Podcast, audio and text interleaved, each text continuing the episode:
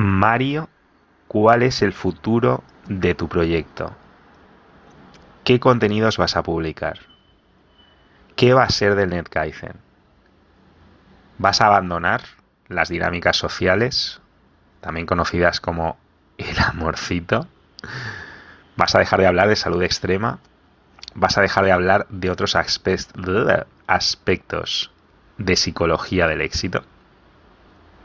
Vas a centrarte única y exclusivamente en el jiu-jitsu financiero?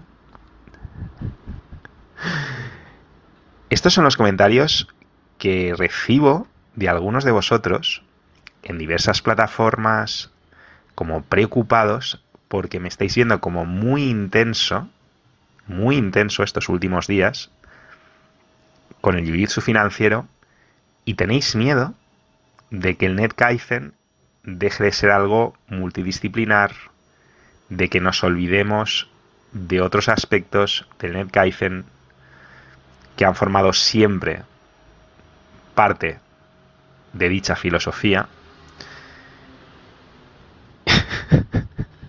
Perdona, me estoy, me estoy riendo, me estoy riendo. A ver, es verdad que he estado un poco intenso y probablemente lo siga estando a lo largo de por lo menos esta semana.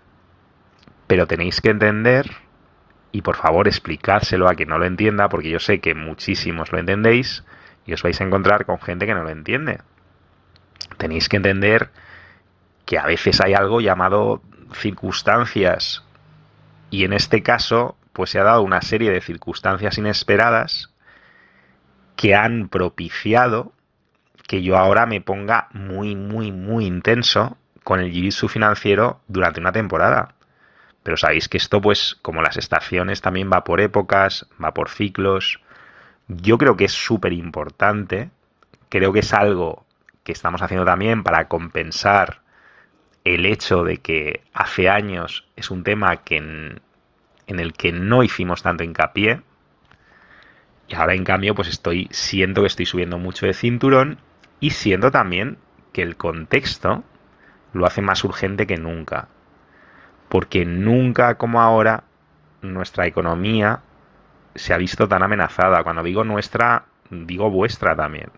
Digo la tuya, la mía, la de todos nosotros. La de la gente de a pie. Están pasando cosas en el mundo que no conocen precedente. Se está imprimiendo una masa monetaria a una velocidad que no conoce precedente. Entonces estamos en una especie de emergencia y creo que muchos os dais cuenta y lo agradecéis y creéis que es exactamente lo que toca hacer ahora y alguno que está un poco más despistado y no se da cuenta, pues seguramente lo agradezca en un futuro o lo lamente si ignora completamente todas estas señales de alarma que estamos lanzando.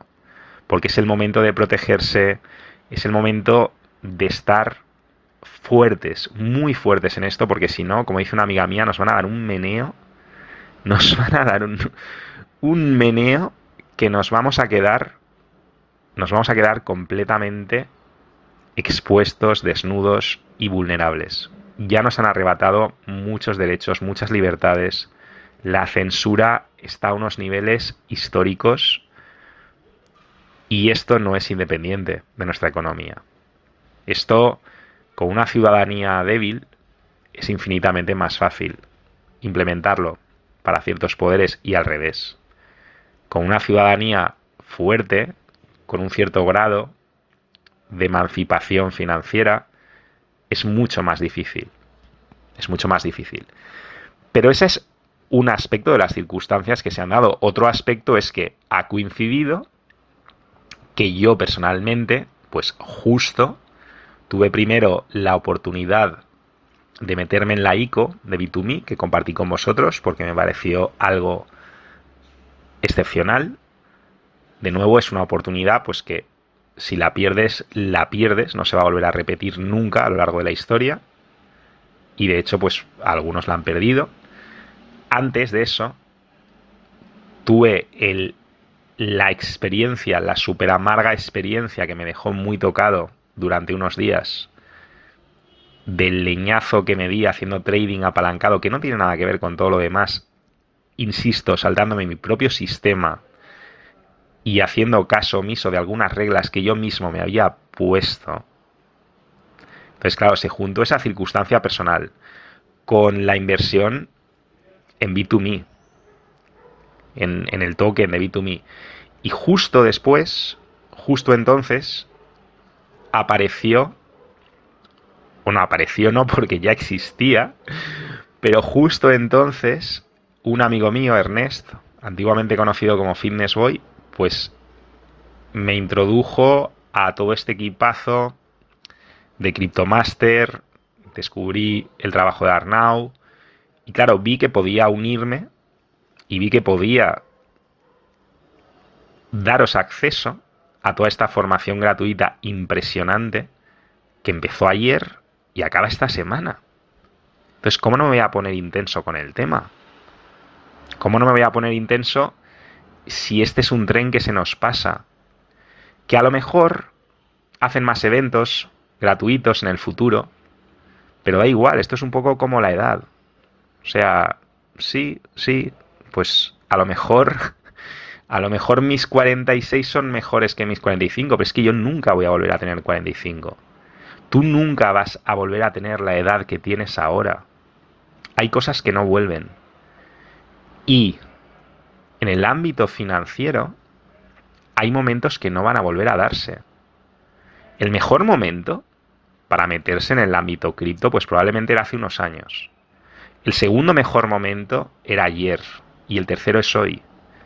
Entonces, sí, pues tengo un cierto sentido de la urgencia porque no me enteré antes. Si me hubiera enterado antes, pues lo habría dosificado más, os habría ido informando, pero me enteré justo cuando estaba empezando el curso y me sentí obligado a compartirlo con vosotros para que pudierais aprovechar la oportunidad.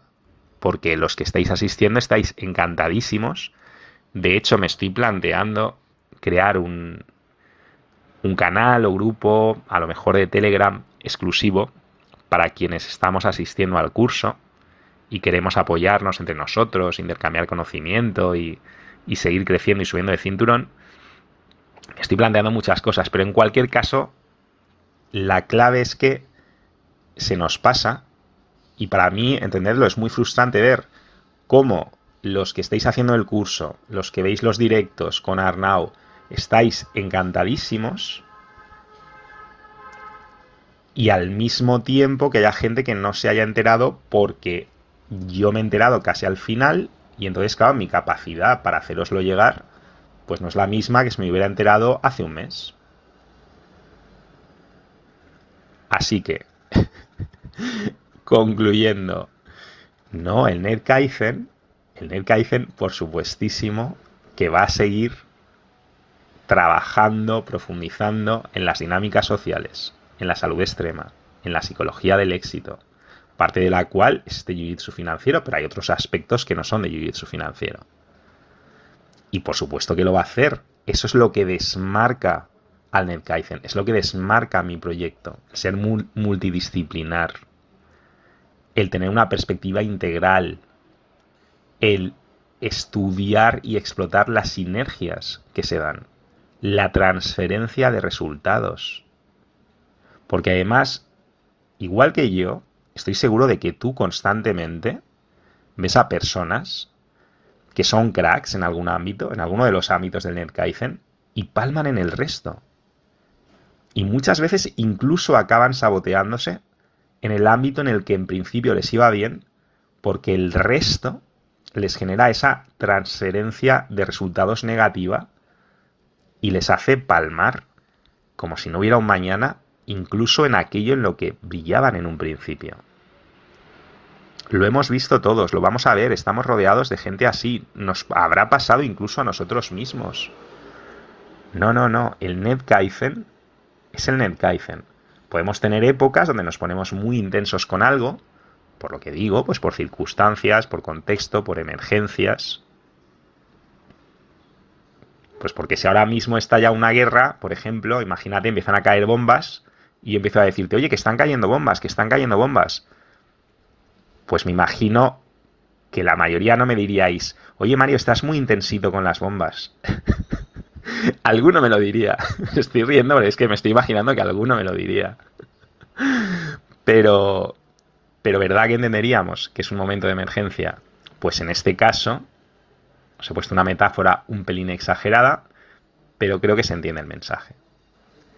Y el, y tiene que ser flexible y vivir y adaptarse al momento que estamos atravesando. Eso es todo lo que os quería decir, es la aclaración. Un super abrazo. Y vamos a aprovechar. Vamos a aprovechar, ya me contaréis qué tal en la clase de esta tarde.